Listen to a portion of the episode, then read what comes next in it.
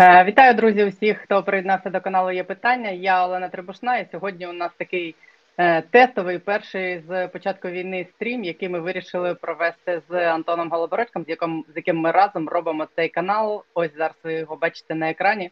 Привіт, всім привіт, друзі. Та дуже давно мене тут не було, але я думаю, що цілком ймовірно, що у нас буде виходити час від часу тепер робити такі стріми і спілкуватися. Ну, давай для початку ти розкажеш трошечки, де ти подівся з 24 лютого.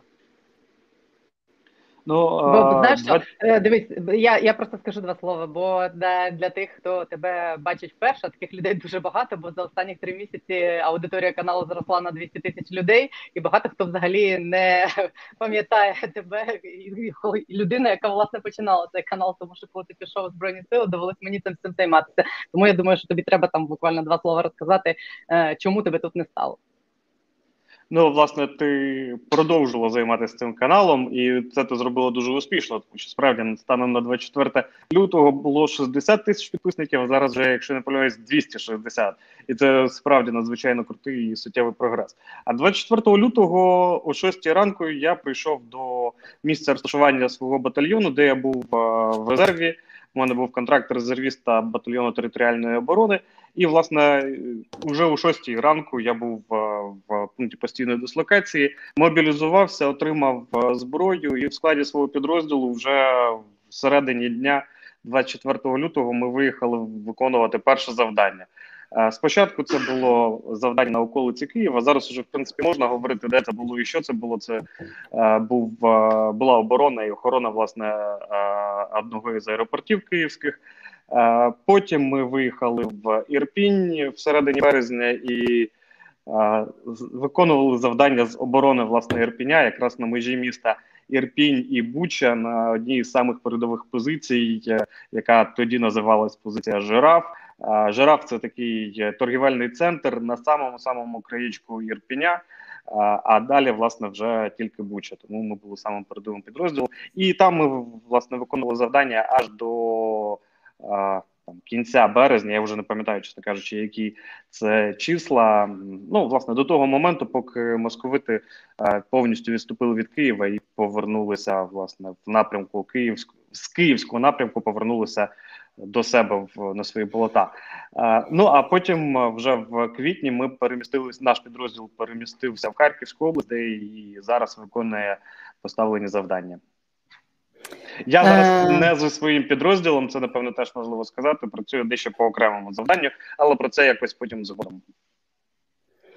Е, я хочу, щоб ми з тобою в принципі регулярно почали робити такі стріми і просто обговорювати якісь головні важливі теми тижня. Е, і е, на цьому тижні мені здається такою найголовнішою темою, яка викликає таку загальну стурбованість, стало те, що зброя важка, яка нам потрібна для контрнаступу, приходить надто повільно і надто е, пізно.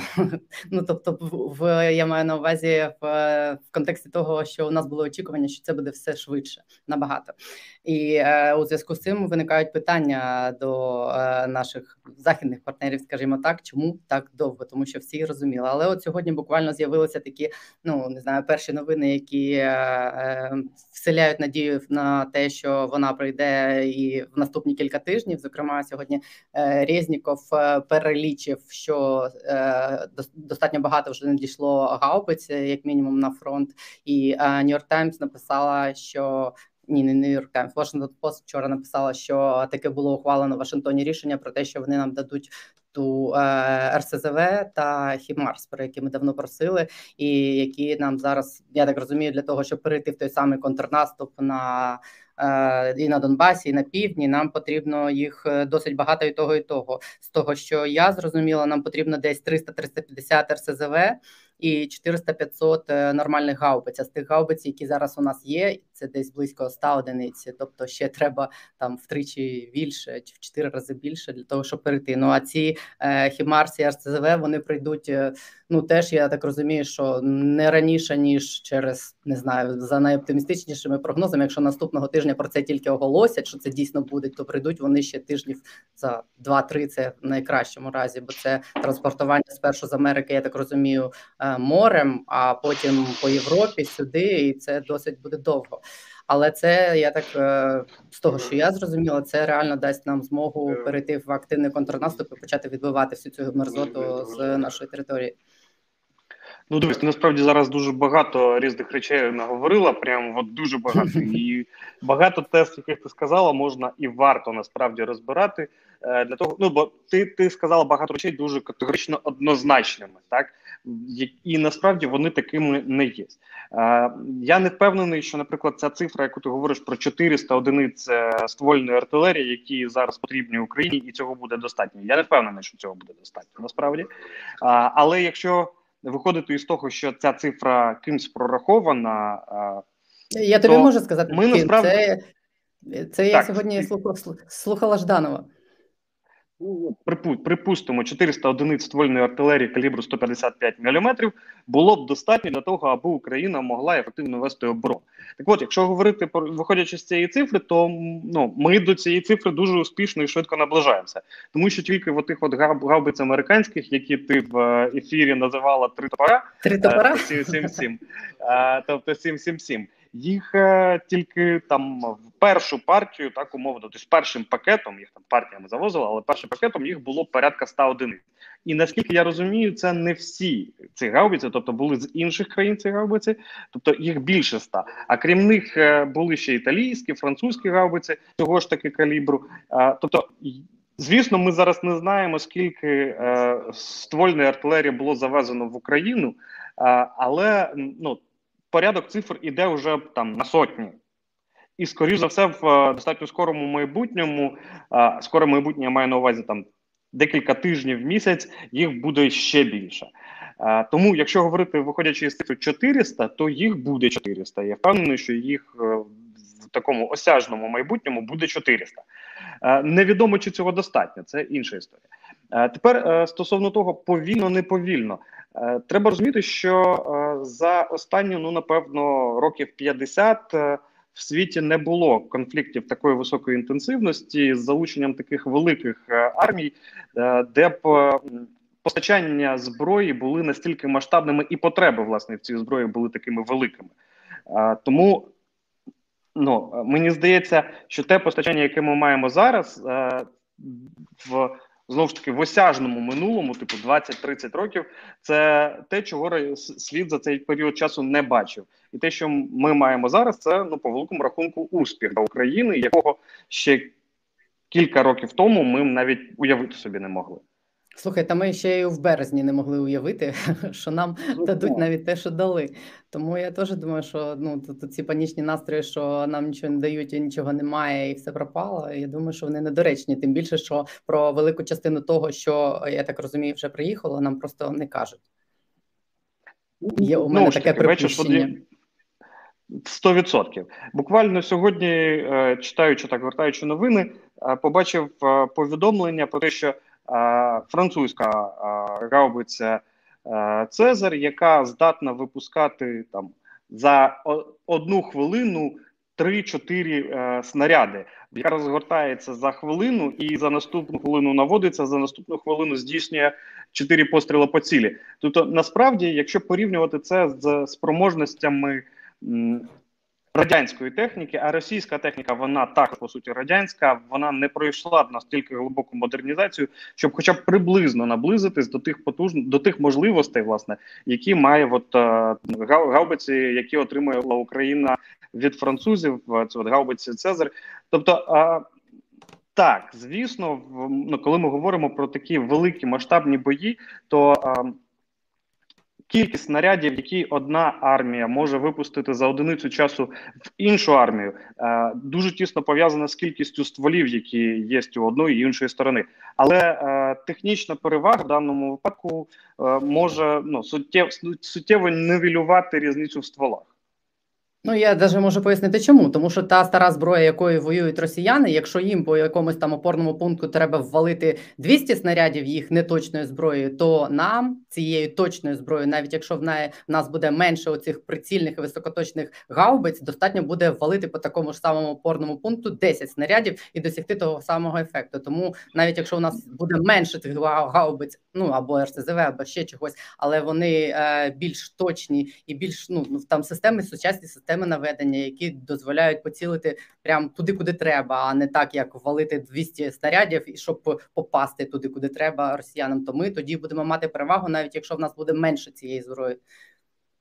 Ну, як приклад, тобі можу сказати, буквально е, вчора я спостерігав за тим, як навчаються мінометники, і як е, вони е, встановлюють міномет, як вони наводяться. Це такий дуже ручний спосіб наведення, не автоматизований абсолютно фактично при повній відсутності програмного забезпечення, тобто все вручну, все на папері. Це тренування у мінометників. У них теж є програмне забезпечення, яке пришвидшує цей, цей весь процес. Але от в процесі тренування, і це по суті те, що роблять зараз е, росіяни, коли наводять свою артилерію, це займає прям от е, ну десятки хвилин. Просто виставити е, виставити міномет, навести його на ціль ще до того, як здійснити перший постріл. Сучасна зброя, звісно, зводить цей показник до хвилин. Але що найважливіше. Будь-які ручні розрахунки будуть набагато менш точними ніж автоматичні, коли особливо йде мова про те, що можна брати інформацію не з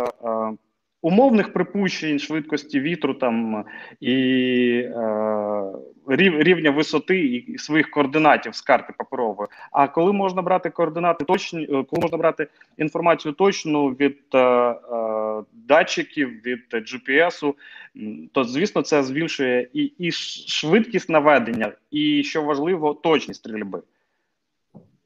Ну, ще сьогодні важливу штуку сказав е, Резніков, що нарешті е, ті ем, гарпуни, які нам е, обіцяли, обіцяли, яким не знаємо вже скільки чекаємо, що вони таки ну він сказав так надходять, з чого не зрозуміло, чи вони вже тут, бо вони ж не кажуть, доки вони прям не на місці, і що нам дали їх саме такі, які запускаються з берега. І я так розумію, що це нам дуже потрібно для того, щоб відбивати і розбивати у те все, з чого вони пуляють з акваторії Чорного моря. Оті всі ракети. Я так розумію, що зараз ця проблема може вирішитися. І я читала десь на цьому тижні, буквально що десь два десятки наших українських військових е, якраз в Європі вже пройшли навчання на щоб працювати з цими системами, з яких ці гарпуни випускаються. Ну, власне, ми ще не знаємо, в якому стані вони надходять, йдуть, виходять чи приходять, чи вже прийшли, невідомо. Але той, те, що вони вже десь в цьому шляху, а це означає, що вони скоро будуть, це вже факт. А це безпосередньо безперечно, це дуже добре. Е, чи вирішить це всі проблеми пов'язані з е, перекриттям е, російськими кораблями військовими торгових шляхів до українських торгових портів? Це власне невідомо, і ми зможемо це побачити тільки на практиці, але скажімо так, це суттєво обмежить можливості російських військових в Чорному морі. Ну і так як ми з останні, останні тижні, ну точніше навіть дні, чуємо з новин, що про про заяви Путіна, мовляв, він не відмовився. Ну, це навіть не Путіна, а інсайди. Про те, що Путін не відмовився від е, е, подальших спроб захоплення Києва і, взагалі, там всього цього бреда, е, то наявність якраз крилатих протикорабельних ракет на березі Чорного моря суттєво йому йому обламують навіть мрії про те, щоб здійснити десант на Чорноморське узбережжя України.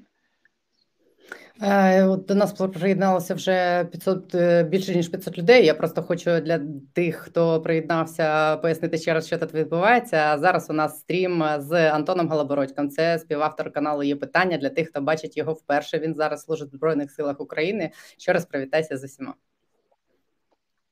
Друзі, дуже приємно познайомитись з тим, е, з ким бачився власне вперше. Дуже щиро сподіваюся, що ця війна. Ем, затягнеться ну, хоча б не на роки, а на місяці, і ми зможемо повернутися е, до нормального життя дуже скоро і зустрічатися з вами частіше. Е, так, ну зараз ми говорили цю першу частину про зброю. Тут у нас є багато коментарів. Ну, от, наприклад, е, питають, коли вже зупинимо ворога на Донбасі та підемо підемо в наступ. Е, ну я важко казати прямо коли, так як каже про це там не знаю, П'янтковський чи ще хтось. Е, Ну в контексті того, що ми зараз говорили про те, коли надійде ця зброя, нам потрібно для того, щоб перейти в нормально в контрнаступ, е, багато цієї е, далекобійної артилерії і гаубиці. І зараз у нас їх ну не знаю, це дуже грубо так сказати. Ну, типу, в РСЗВ взагалі ноль. Я так розумію, вони ще не прийшли і можуть прийти за в найкращому разі пару дивись, тижнів. Дивись, так? ти ти трошки ти трошки не права. Дивись, у нас зараз вже достатньо багато а, ствольної артилерії, достатньо якісної ствольної артилерії, яка вже виконує завдання на я маю на увазі західної ствольної артилерії калібру 155 мм. Так, гаубиці. Е, які вже виконують завдання, вже працюють і, і і, достатньо ефективно працюють, судячи з повідомлень, які йдуть, вони достатньо ефективні. Плюс до того не варто забувати, що у нас достатньо багато ще і старих запасів. Ще радянських запасів е, ствольної артилерії, їх справді достатньо багато. Власне, ну чим зумовлений да, цей перехід? Знову ж таки, про це насправді багато говорили. Не впевнений, що всі це розуміють. Перш за все, потреба в переході на нові е, на нові на західні зразки озброєння пов'язана з боєприпасами, які є у нас, і запас яких поступово вичерпується, і в європейських е, на європейських складах і європейські виробничі потужності просто не дозволяють е, забезпечити наші потреби в е, в боєприпасах калібру там 122-152 мм. Тому західним країнам простіше надати нам власну зброю для того, аби надавати боєприпаси із власних запасів і з власних виробничих потужностей. І наскільки повідомляють ті ті та, та кількість снарядів, яку ми отримали там за останні декілька тижнів, вона а, по своїй кількості переважає навіть ці можливі гіпотетичні а, варіанти поставки нам а, снарядів калібру 122 і 152 мм. Тобто на даний момент а, із того, що ми отримуємо, ми отримуємо максимум того, що ми можемо. От я я все це до цього, можливо, це трошки складно це звучить, але ну от якось так. Якщо говорити про. Е, реактивні системи залпового вогню, то в Україні е, достатньо багато їх було. Вони різних видів, були гради, були урагани, були смерчі, і їхня дальність достатньо велика. Ну тобто там від 20 кілометрів і там кілометрів до 50-60 кілометрів. Е, і вони всі працюють. Їх треба більше. От в чому питання. Їх треба суттєво більше. А, Ну і ще один важливий е, аспект. Якщо подивитися, ну зараз є достатньо багато карт е, від журналістів, які показують прямо ті місця, де тривають бої, і зосередження підрозділів е, саме е, московицьких підрозділів, де де вони зосереджуються. Це насправді доволі невеликий шматочок е, території, який от е, знаходиться приблизно між. Слов'янськом, Краматорськом, Северодонецьком, Лисичанськом, Бахмутом. Бахмутом. От приблизно на цьому от клаптику тривають основні бої, і е, абсолютна більшість всіх російських військ зосереджена саме там. Е, в тій чи іншій мірі, е, ну але ми маємо розуміти, що тут так зброя дуже потрібна, от вона надзвичайно сильно потрібна, е, але е, натиск е, російських військ він надзвичайно великий і е, ну просто просто зупинити їх там, де вони стоять. Ну це надзвичайно складно. Хлопці, які там ну, знаходяться, насправді роблять все, що можуть. Я тебе переб'ю на хвилиночку. Е, все, що вони кинули от тоді, 24 лютого на Україні, зараз у них приблизно стільки ж військ в Україні, і майже всі вони е, зосереджені на Донбасі. З того, як я ну, розумію, судячи з того, що говорять аналітики, так і є так. І ну треба визнавати, що зараз вони потроху досягають певних результатів.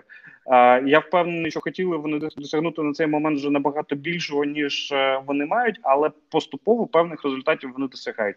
Подивимося, наскільки вони далеко зможуть зайти. Е, є тут питання, е, якими темпами йде навчання військових, щоб управляти новою зброєю, якщо завтра нас не засиплять? Ну якраз е, наскільки я розумію, навчання йде. Я читала десь днями, що ну там порядок цифр, скільки наших військових там вчаться, йде на сотні. Вони зараз вчаться на двох базах в Європі. Це дві американські бази. Одна в Німеччині, а друга, по-моєму, вони не називають де, але щось я припускаю, що це десь Польща чи щось таке. Навчання йде, тому з цим проблем не будуть. Вона вони приїдуть сюди і будуть тут е, е, передавати ці знання далі. І з того, що кажуть про наших військових, всі і західні експерти, і тут у нас в Україні, що ну те, що той аргумент, який вони казали, що довго вчитися, е, тому вони боялися передавати нам цю зброю, що це дуже довго її опановувати. Наші військові це опановують ну дуже швидко і, і вже за цей такий заїжджений приклад про ті джавеліни, що наші військові показали, що вони ними так працюють ефективно, як ніхто ніде ніколи не працював. То я думаю, що в цьому проблема не стоїть. І отой аргумент, який вони висували, що нам довго вчитися, його він взагалі не нерелевантний зараз. Е, і так, і ні, насправді. Тобто, з однієї сторони, якщо говорити про а, таку зброю, як от ЕНЛАВ, я мав досвід. А, е, не використання її, але проходження навчань. Так е, там справді все достатньо просто, але там справді все достатньо просто. Там дві кнопки, три кнопки.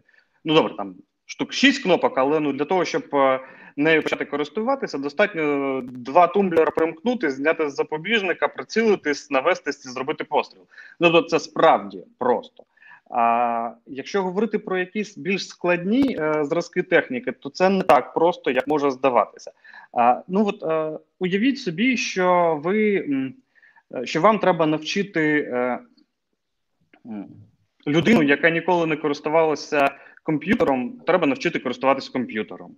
Ну, то людина вміє писати, рахувати, знає там математику, ну хоча б там до рівня на рівні середньої освіти, а, вміє читати, ну, писати, так а треба навчити користуватися її комп'ютером. От це приблизно те, що а, означає перехід з радянської, умовно кажучи, назвемо це так аналогової техніки на американську, назвемо її так цифрову техніку сучасну. А, При цьому ну для того, щоб приклад був е, такий е, релевантний і зрозумілий, ця людина, яку треба навчити користуватися комп'ютером, вміє користуватися телефоном. Ну, тобто, інтуїтивно людина буде розуміти, що і до чого, розуміючи головний принцип, е, як писати, ну тобто писати слова людина буде розуміти, як їх можна набирати на комп'ютері, але ніколи не користуючись до цього клавіатурою, буде це робити повільно по пальчикам. Да? І от треба пройти курс для того, щоб людина, що писала ручкою на бумазі, вміє користуватися телефоном, е, а тепер почала швидко друкувати на клавіатурі. Їй треба пройти курс друкування на клавіатурі. Тобто е, приблизно те саме відбувається з артилеристами, які раніше користувалися е, умовною гаубицею Д-30 і планшетом з балістичним калькулятором. А тепер вона переходить на гаубицю цю саму 777, та вони в принципі чим схожі, з американськими там системами наведення. Ну от їй треба пройти якийсь курс. Чи він надзвичайно складний, чи треба людину заново вчити артилерійським прийомом? Ні, не треба. Все зрозуміло, люди, але користуватися безпосередньо цією технікою треба. Те саме стосується і е, операторів е, екіпажів е, С-300, які знають головні принципи, як працює ПВО. Але їм треба навчитися тепер користуватися новим. Те саме стосується пілотів, які літали, е, літають на міг 29 а їм треба навчитися користуватися, е, якщо це буде да, F-16. Так, це різні, абсолютно різні е, зразки техніки. То папір, а то ноутбук. Да?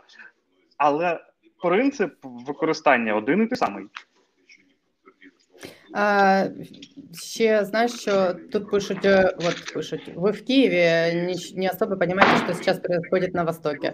Ти ж на Востокі на сході був десь ну, тиждень ну, тому. З, на сході так, я був буквально кілька, ну десь да, порядка тижня тому. Зараз трошки ближче на захід. Це просто а, аргумент що... до того, що ми не в Києві, ну Антон, принаймні, і він і ми трохи розуміємо, що відбувається на сході. Ми розуміємо, наскільки там зараз важко. Так, ну цілком зрозуміло, що там дуже непросто, і росіяни зараз туди кинули абсолютно всі сили і, і, і засоби, які у них е, є в наявності. Абсолютно всю техніку, абсолютно всю живу силу. Там зараз е, в деяких місцях просто пекло на землі. Це правда. Ну і може якраз в цьому місці доречно було б перейти на ще одну тему, яка зараз е, багатьох непокоїть. Е, це те, що е, Путін як Путін, російські так звані ліберальні змі, які там виїхали зараз з Росії, пишуть, що в Кремлі є новий план. Вони знову все одно хочуть захоплювати всю Україну. Що їх план там до кінця травня, хоч тут вже лишилося там два дні захопити весь Донбас, і за пару місяців знову спробувати захопити весь е, всю Україну і Київ в тому числі. Я не знаю, які можуть бути. Вони посилаються ці ліберальні давай, зміни. Давай, давай розбирати по черзі саму самі тези. Що це означає? Да. Два дні Подожди, і захопити дай, весь дай Донбас. Це на бред. що вони посилаються. Дай скажу на що вони посилаються. Вони посилаються на свої джерела в Кремлі в адміністрації президента. Хоч я не знаю, як можуть бути у е, ліберальних змі, яких вигнали з Росії, які мають статус іноагента, а якісь джерела в Кремлі. Ну і але просто це цю інформацію мені здається, треба треба прокоментувати, тому що ну багато хто злякався, що на Київ буде зараз знову наступ, тому що там двіж якийсь почався в Білорусі. Там збирають ополчення, там кажуть, що тероборона це наше все. Ось подивіться. Ну вони не кажуть, подивіться, як в Україні, але це так смішно звучить, де вони кажуть, цей конфлікт е, в Україні продемонстрував, що тероборона це е, така дуже потужна сила, яка має бути основою захисту країни. Ну це типу комплімент нашій теробороні, але це доказ того, що вони там імітують якусь діяльність. Я думаю, що вони саме імітують, і е, е, таким чином Лукашенко весь час імітує, що він готується вступити до війну саме для того, щоб не вступати в неї. Але всі занепокоїлись, що можуть знову спробувати брати Київ. Давай давай по черзі знову ж таки. Якщо говорити про а, два дні і закінчиться війна, ну вони вони захоплять Донбас, да? а за два дні вони там точно нічого не захоплять, тому що там просто масштаби території треба пройти. Е, якщо розуміти, як з якою швидкістю рухається військова техніка, то вони навіть якщо не буде супротив, вони пройдуть цю територію за два дні. Е, це одна історія. Друга історія про те, що е, так, вони захопили значну частину Луганської області, але Луганська область навіть чисто географічно на 80% не являється Донбасом, а є Слобожанщиною. Ну так просто. А до, з Донбасу е, ну вони захопили половину приблизно Донбасу. Це от там південь Луганської області, захід Донець, схід Донецької області, захід Донецької області. От ця частина, де знаходиться Славянськ Краматорськ, і туди в сторону Бахмута, Костянтинівки. Це Донбас, це західна частина українського Донбасу, яка не захоплена і близько. Так саме там зараз тривають бої. Ну і знову ж таки, це величезна кількість достатньо великих міст чисельністю населення там від 50-60 тисяч і вище. Скільки можуть тривати міські бої на цій території? Ну навіть складно припустити. Тобто за два дні вони точно Донбас не захоплять. Це одна історія. Друга історія пов'язана з тим, що можуть піти на Київ. Ну, ми можемо очікувати від Путіна насправді всього чого завгодно. Можуть, ну гіпотетично можуть. Але є такий нюанс для того, перед тим як піти на Київ біля кордонів України зі сторони півночі, тобто з Білоруської області, треба стягнути війська. От скажи мені, будь ласка, Лян, ти за останні тижні щось чула про те, що росіяни стягують війська в Білорусі на півночі від Києва? От, хоч одну новину про це чула?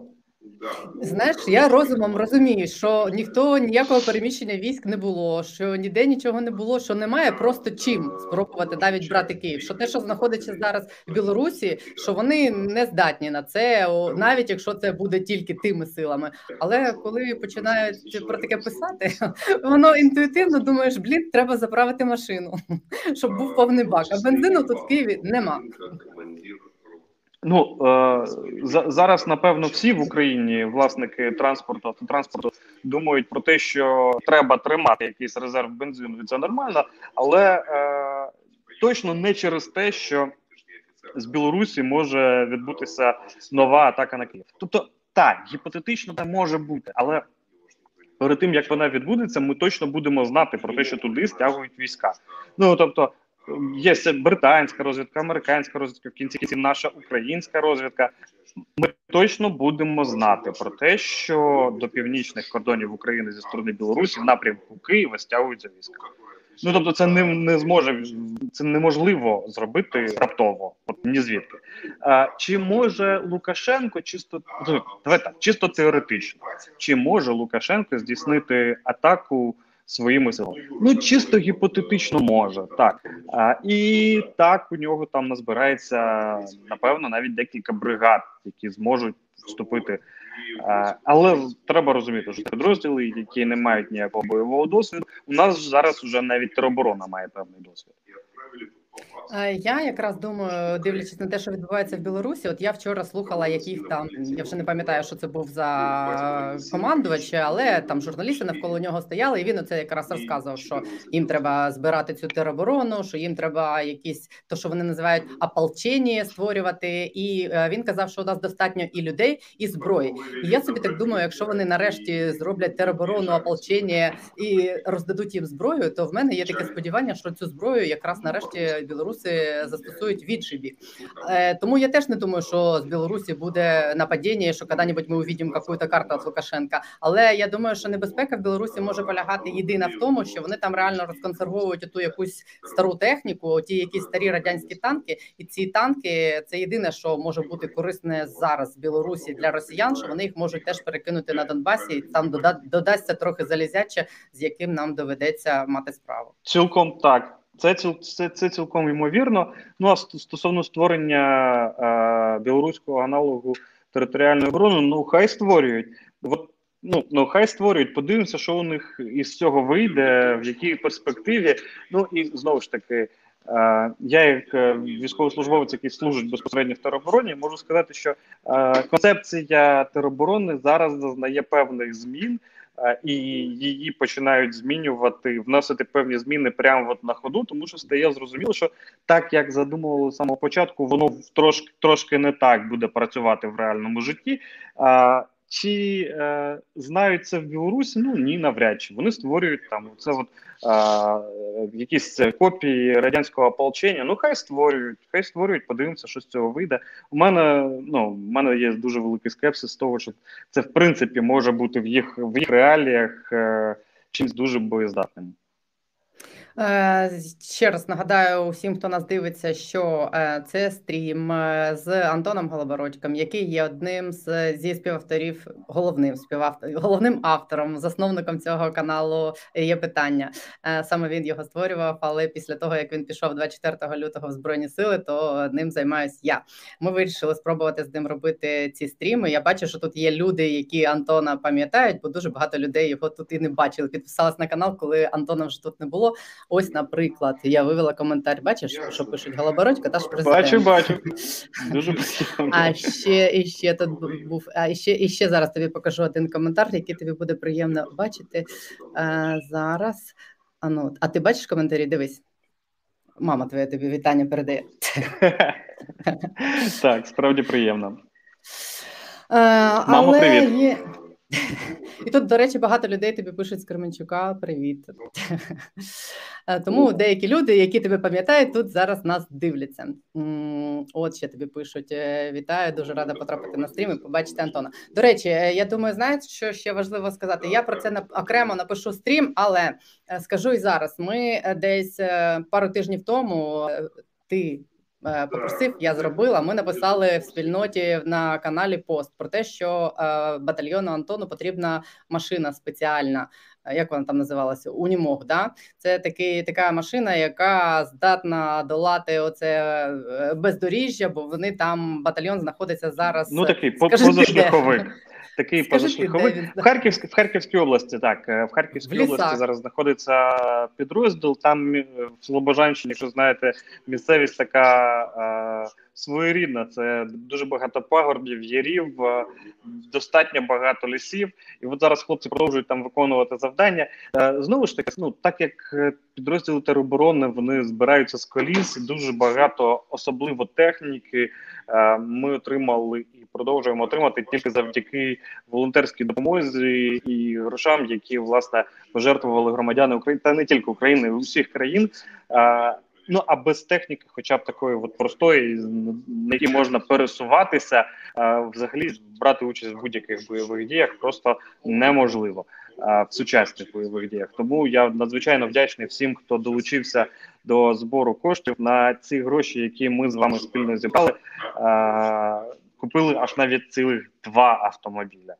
І я тобі зараз можу розказати, де вони зараз. Я сьогодні списалася з дівчиною, яка займалася і, і, і збором коштів і їх покупкою. Вони зараз в Данії. І загалом, е, завдяки глядачам каналу є питання, здалося зібрати 12 тисяч євро. Тому купили не одну машину для батальйону, як планувала, вистачило на дві. Це не один мерседес, а два мани, але тим не менш, е, ну це. Це я не знаю, мені здається, це, ще краще. Дуже чудово. І вони зараз в Данії. І е, Юля пише, що протягом тижня вони мають доїхати до вашого батальйону. Е, маєш новину. Дякую. Дякую. Я просто надзвичайно всім сильно всім, дякую. Так. А, І кажи. Да, я хотів тебе спитати, які у нас ще є теми для обговорення. Ще у нас є, знаєш, яка тема сьогодні? Знов з'явилися новини про те, на фоні того, що з Кремля летять заяви про те, що вони хочуть іти в наступ. Одночасно звідти і зовсім протилежні заяви. Сьогодні там Путін говорив з Шольцем і з Макроном, і вони знов говорили про те, що Путін не проти продовжувати перемовини. І Зеленський сьогодні цю тему коментував чи вчора в зверненні. Я вже не пам'ятаю. Зеленський сказав, що він буде говорити тільки персонально з Путіним, тому що більше там нема з ким говорити, бо ніхто нічого не вирішує. Але Путін теж сказав, що він типу не проти говорити. Я так розумію, що ну це типу просто заяви і заяви, тому що доки не буде з'ясовано, чим там закінчиться ця бійня за Донбас, ніхто ні про що говорити ні з ким не буде. Таке моє а, я маю тебе перебити, тому що от прямо зараз а, вітання передає Андрій Хусович. А це а, мій побратим, з яким ми разом служили в одному відділенні, виконували спільне завдання. І, взагалі, це дуже героїчний чоловік, для якого це вже не перша війна. А, Привіт, Андрію. Дуже радий. Я дуже радий тебе бачити відчути, власне. А, Колись е, буде більше часу, і я розкажу про всі наші пригоди, зокрема, і про те, як е, Андрій мені в радіоефірі говорив про танковий прорив на їх напрямі. Ну, це, це з однієї сторони дуже страшно, з іншої сторони, а, згадувати є що згадати. коротше. А дітям є про що розказати? З часом можна буде. А, Так от, так. про мирні перемовини. Про мирні перемовини. Бачиш, ну для мирних перемовин повинен ну, має має бути предметом та розмови. Так як е, бачення наш в Україні і бачення Росії результатів мирних перемовин, воно не просто різне, воно протилежне. То предмету для перемовин, власне, на даний момент, на жаль, немає. І ця історія трива, триває вже три місяці, тому що там спроби вступити в якісь перемовини були з самого початку. Там є куча інсайдів про те, як ці перемовини тривали. Дуже добре про це написала на українській правді. А але предмету для перемовин не було як тоді, так немає і зараз. Єдине, що ми точно спостерігаємо, як змінюється позиція України, змінюється той рівень поступок, на який готова йти українська сторона, і ці цей рівень поступок поступово зменшується, зменшується, зменшується і зменшується.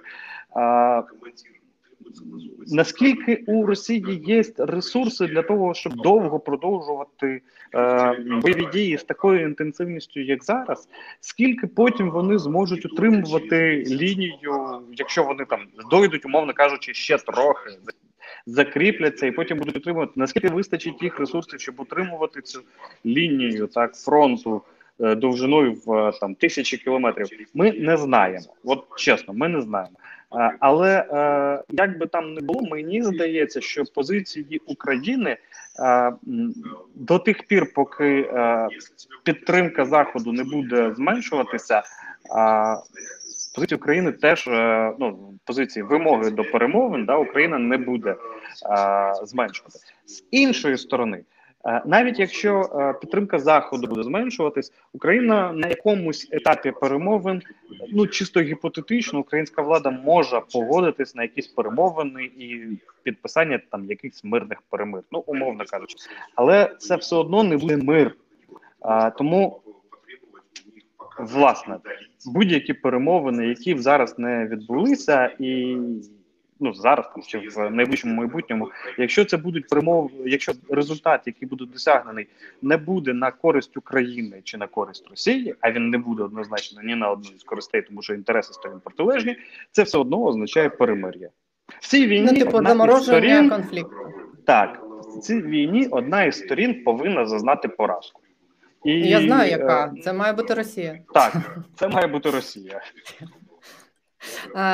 З приводу того, скільки ще може Росія вести війну, сьогодні Путін підписав указ, яким дозволив підписувати перший контракт е, зі збройними силами. Е, повисив цей граничний е, поріг віковий. Раніше це можна було робити людям до 40 років, а тепер він підвищив до 65. Це про те... а паралельно, а паралельно з цим з'являються новини про те, що в Запорізьку область росіяни зганяють танки Т-62. Це а це це танки дуже старі. Тобто це танки розробки там 60-х років. Ну я так розумію, що ті, що з пам'ятників познімали, да? Ні, це це не ті, що з пам'ятників познімали. Е, це це воєнні танки. А, Ну але цілком ймовірно, що 62-річний танкіст буде їхати на танку Т-62.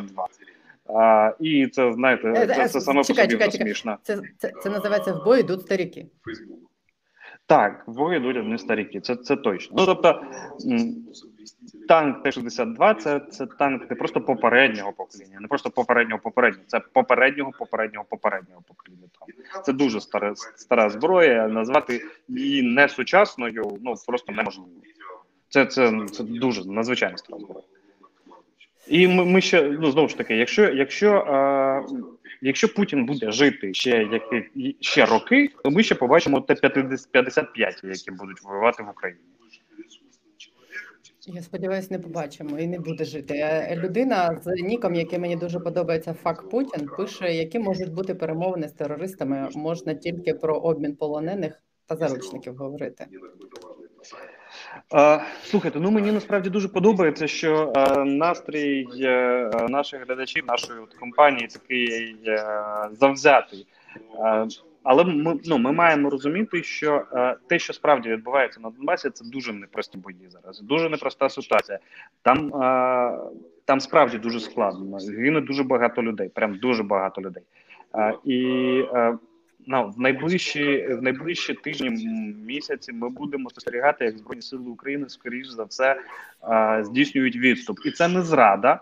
Тому що тут знову ж таки треба розуміти, що можна намагатись втримати територію, але втратити армію. Можна намагатись можна е, втратити на деякий час територію, але зберегти боєздатне військо, і ну це це дозволить продовжити чинити супротив. Е, ну це і, і це Є таке відчуття, що з е, відходом російських військ від е, Києва війна поступово віддаляється від нас, але війна триває, і це достатньо запеклі бої. Дуже запеклі. я я буквально сьогодні читала, як е, ідуть бої на Донбасі, і через те, скільки кинулися туди росіяни оцієї техніки і людей, то оце йде одна БТРГ. Е, робить е, атаку, обстріл. Вона відходить одразу. Заходить інша, і по тому ж місцю знов наступає. Та відход виснажилась, відходить. Третя заходить, і отак просто вони теж роблять це таким конвейером. І е, для нас це така м'ясорубка, яку треба відбивати, і це тому там так складно все. Ну так. Так. Ще дивись, у нас лишилось буквально хвилин 15 з тобою. І тут є ще дві теми, які е, просять люди прокоментувати. Це, зокрема, історія з Юрієм Бутусовим. Е, я не знаю, чи ти читав щось. Е, там історія. Ну, я так е, мовка бачив цю історію, так. Мар'яна Безугла вимагає від СБУ, щоб йому заборонили доступ до фронту, де він постійно зараз знаходиться, і питають люди, хто тут правий, хто не правий. Десь це та Мар'яна Безугла. Я я от зараз це та Мар'яна Безугла, яка так саме та вийшла вийшла з історією про а, зрив операції вагнерівців, правильно я розумію? Так?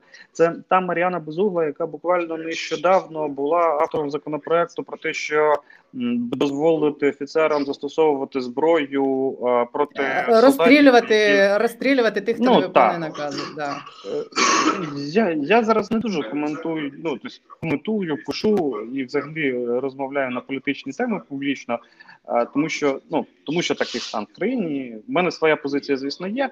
Але я думаю, із того, хто Мар'яна Безугла по попереднім двом її описуючим її подіям, да, можна зрозуміти е, моє ставлення до того, що висловила вона стосовно Юрія Бутусова.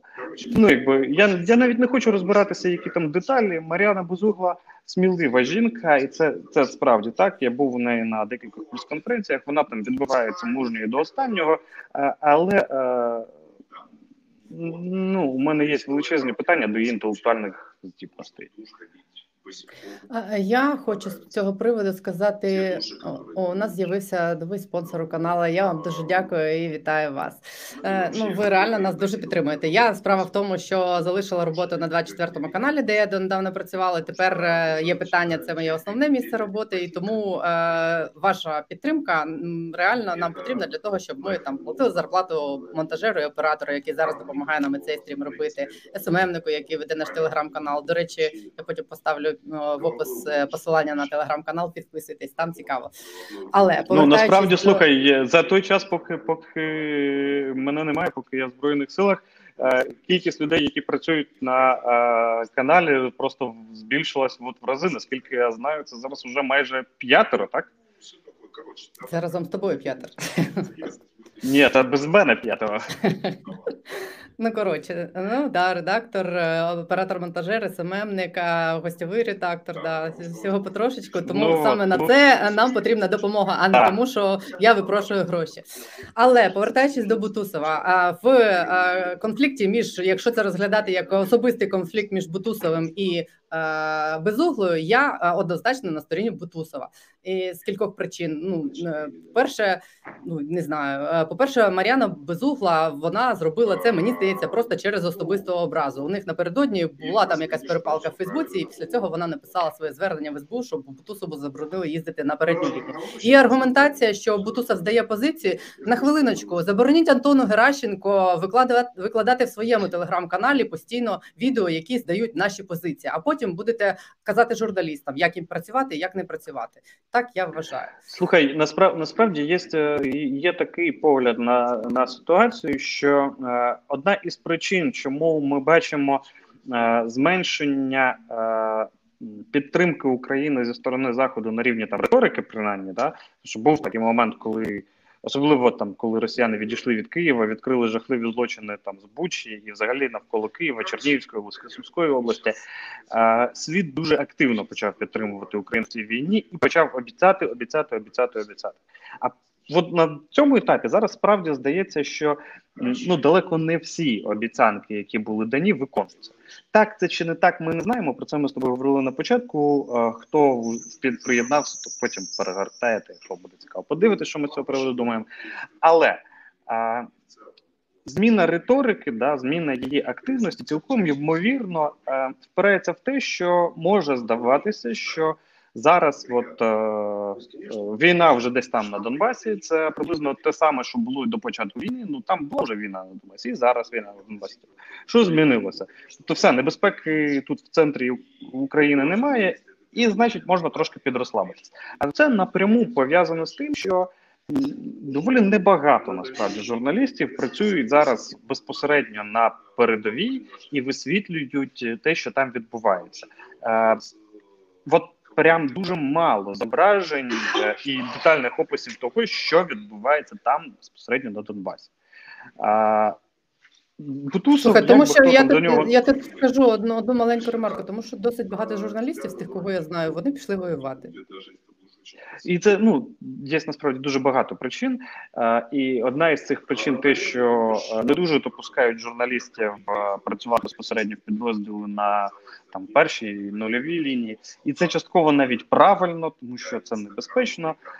Ну і не можна там так бути відкритими в умовах бойових дій, тому що там є багато переміщень підрозділів, які показувати не треба. Потім слідкувати за журналістами, щоб вони там щось показували, щось не показували. Ну це коротше головнякова. Але от якраз Гутусов це одна із тих людей. Ну ж як би хто до нього не ставився, щоб про це теж наголосити.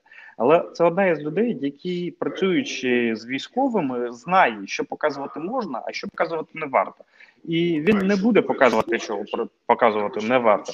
При тому він має дуже високий рівень медійності, і навіть його пости в Фейсбуці е, це як окреме медіа по охопленню. Розумієш, це окремий сайт великий по по охопленню. Тому е, не пускати його на передову, для не на передову, просто в підрозділу, навіть для того, аби він працював. А це завдавати шкоду Україні, виходячи з того, що чим менше ми бачимо детальних якісних якісних розповідей про те, що відбувається на війні, про те, що війна триває, і ось вона така, таким рівнем інтенсивності і жорстокості, тим менше є враження про те, що війна взагалі є, тим спокійніше відпочивають е, себе. Е, громадяни наших західних партнерів, тим менше тиску на західних політиків, тим менше Україна отримає а, е, західної допомоги. Ланцюжок довгий, але дуже прямий і логічний. Слухай, ну так само це і е, наші громадяни, які дивляться загальнонаціональний марафон, де всі спікери, в принципі, яких запрошують е, за великим рахунком, по більшості кажуть про те, що ну все ну типу буде добре, все нормально, все під контролем. Так? Там багато представників влади, і це їх головний меседж, що все буде під контролем. І мені здається, що це часом трохи занадто заколисує навіть наше суспільство, і, і це небезпечно, коли люди вважають, що все добре, а потім потім дізнаються, що все якось не так добре, як було показано по телевізору. Насправді, насправді так, це є справді певного роду небезпека, того що зараз от у нас суцільна перемога скрізь, е, а суцільної перемоги насправді зараз немає. Тобто немає зради суцільної, є складна ситуація, і треба розуміти, що ця складна ситуація може хтнутися в будь-який момент, в будь-яку сторону. Далі можна можна говорити про безкінечно про те, наскільки далеко може зайти Путін, якщо у нього вийде там. Типу, якщо Путін. Я вірю, що цього не буде, але якщо Путін отримує якусь перемогу певного роду в війні за Донбас, як її називають да, в цій битві за Донбас, що далі? Наскільки далеко він зможе і схоче піти? Про це можна говорити безкінечно, але те, що ситуація вона як би ми не говорили про те, що перемога України е, історично визначена в стратегічному плані, вже так Україна рано чи пізно однозначно переможе. Але скільки триватиме ця війна, скільки ми будемо йти до цієї перемоги? Ну я б не був би прям таким оптимістом. Ми от сьогодні з побратимами спілкувалися і ну зійшлися на тому, що це це місяці, це прям до року часу може ще тривати. Ну тобто, це може тривати дуже довго. Прям дуже довго. Ми воюємо три місяці, а можемо воювати ще дев'ять місяців. Розумієте? Це справді може тривати ще дуже довго. І ще одна наостанок тема, яка тобі не сподобається, але яку вже кілька разів просили прокоментувати. Що ми думаємо про те, що відбулось затримання Порошенка на кордоні при його спробі поїхати на захід в Парі, якщо я не помиляюсь. Я скажу свою думку. Е, не знаю, це зараз найважливіша річ, про яку треба думати. Там якесь офіційне пояснення, що його не випустили, тому що не спрацював QR-код.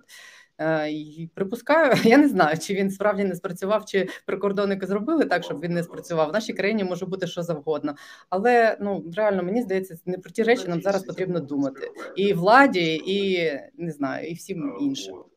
Є важливіші речі. Ну, якщо якщо відповідати в буквальному сенсі, що я про це думаю, я про це справді не думаю. Ну тобто я про це подумав рівно стільки, скільки прочитав новину про те, що це відбулося. Якщо е, говорити про те, що це може означати, е, Кожна із сторін використає цю ситуацію на свою користь, і кожної сторін вийде використати цю ситуацію на свою користь. Але для країни ця ситуація і, взагалі, наростання протистояння між політиком номер один і політиком номер два в країні перенесе тільки шкоду. І для політика номер один, і для політика номер два, мені здається, було б варто подумати над тим, наскільки е, варто взагалі в ці протистояння далі включатися. Ну от приблизно є так, я про це думаю. Я теж так думаю, що не про це зараз потрібно думати. На сам останок я хотіла сказати, я е, в якомусь з останніх своїх відео просила вас написати, що з ким би ви хотіли, щоб я поговорила. Там серед іншого написали Гаррі Табаха, цього капітана американського військового, е, якого раніше постійно показували на плюсах, і зараз часом показують в марафоні. І я таки я не знаю, мало що знала про Гаррі Табаха, прочитала трохи хто він і днями його записала. Він е, такий відомий як е, трампіст, але е, після того як я з ним проговорила цілу годину, він не те, що трампіст, він е, мені здається більше трампіст ніж сам Трамп. І ця година розмова е, перетворилася на не знаю е, рекламну кампанію, піар-кампанію Трампа і е, розмову ну, про не те, що ви... не перебільшуй. Ні, ну я розкажу, я ти її бачив. Да?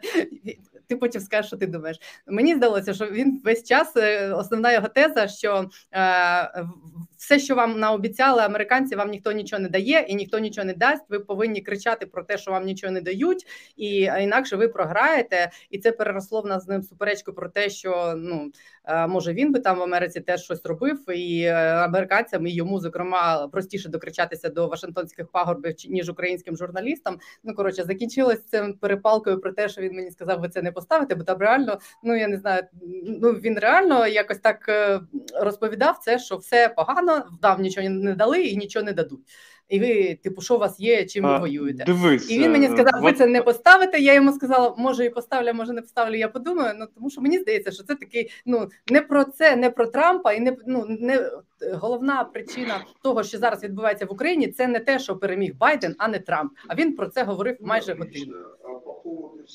Мені здається, що не варто ставити. Дивись, мені мені мені здає, мені здається, ти просто як людина, яка вела цю розмову дещо по іншому і сприймаєш. Я її зі сторони подивився. Мені здається, що її можна ставити, і навіть навіть варто ставити це альтернативна точка зору, яка в Україні не представлена. Глядачі наші цілком цілком е, освічені люди і можуть самі визначити, яка позиція їм близька, а яка позиція їм здається неправильною. З приводу от того, що ти говорила, я хотів би сказати про дві новини, які е, я побачив і почув там за за, за останні. По перше, виступ е, президента Зеленського в Давосі був достатньо емоційним, і він дуже багато там говорив про те, що Україні треба надавати зброю. Прямо дуже багато. Це якраз контраргумент до е, твого гостя про те, що Україна не Україна на рівні найвищого і найгучнішого голосу країни дуже сильного і багато говорить про а, зброю. З іншої сторони, те про що сьогодні сказав Трамп, ти теж бачила да про те, що не треба виділяти Україну. Ну він не прямо сказав, просто але він сказав: якщо ми Україні виділяємо 40 мільярдів, то може ми краще виділили їх на якість е, на безпеку американських дітей в американських школах, і це пряма маніпуляція. Тобто я зараз не хочу протиставляти одне чи інше. Це просто маніпуляція. Трамп в даному випадку маніпулює. Тобто, е, ну розумієш, та про що я кажу. Думки щодо того в коментарях треба чи не треба табак розділилися. Хтось пише табак росіянини, цим все сказано. Я думаю, Він реально що народився в Росії. Я думаю, що цілком можна поставити, хай люди подивляться і визначаться, що їм зрозуміло. Саме за те, щоб бути представлені, щоб в інформаційному полі були представлені різні точки зору. Ми воюємо тут. Е, е, ну всі, крім е, путінської пропаганди. Думки щодо Порошенка теж розділилися. Є думки, пороха не можна випускати, нехай йде воювати.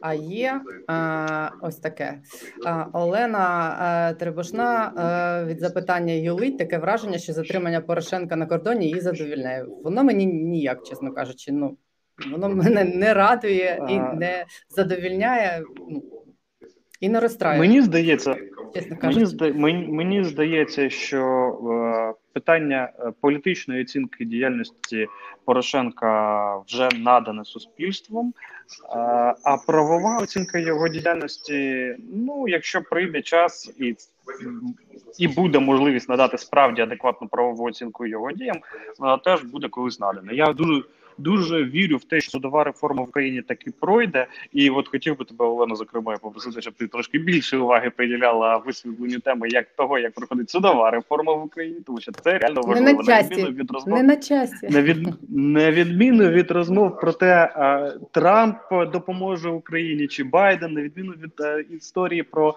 те, правильно пороха не випустили чи неправильно. Питання судової реформи це реально важливо в порівнянні з тим, а, що там з порохом і з Трампом. І от ще тобі наостанок коментар від е, людини Мого однокласника такої. і ліпшого друга, так, Рослава Журавля. Привіт, друже. Ярослав, я так розумію, що твій коментар це просто два рядки форми. Чи може Дупа Шуфрича жити окремо від його власника, і чи можна змінити нестачу солі від артесолі, сілю зі слів Наташі Влащенко і іншої частини приватної медіашоп? Медіашоблу треба, мені здається, викидати з національного марафону. Я про це робила І ми це дуже успішно займаємося зараз. Коли створюємо альтернативний продукт. Просять запросити безсмертного. Я вже е, переписувалась з ним. Він сказав, що в них зараз обмеження по два інтерв'ю на тиждень. Ну поставили мене в чергу, тому може через кілька тижнів і буде. Так, Ну що? це справді дуже класний спікер. Я дуже радий був приєднатися до сьогоднішнього твого а, стріму. Я сподіваюся, що ви А, насправді а, буде а я, а я до твого, а я до твого.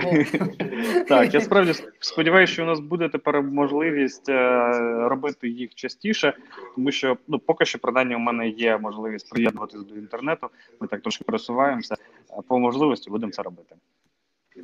Я дякую усім, хто нас сьогодні дивився, хто підписаний на є питання, хто не підписаний, підписуйтесь. Ем, Я реально дуже рада, що нас тут стає більше з кожним днем. І просто коли я бачу, як канал за тиждень виростає на 15 тисяч підписників, я сама не вірю своїм очам, але для мене це свідчення того, що ми робимо щось правильне і корисне. Я дякую всім, хто з нами вже півтора роки.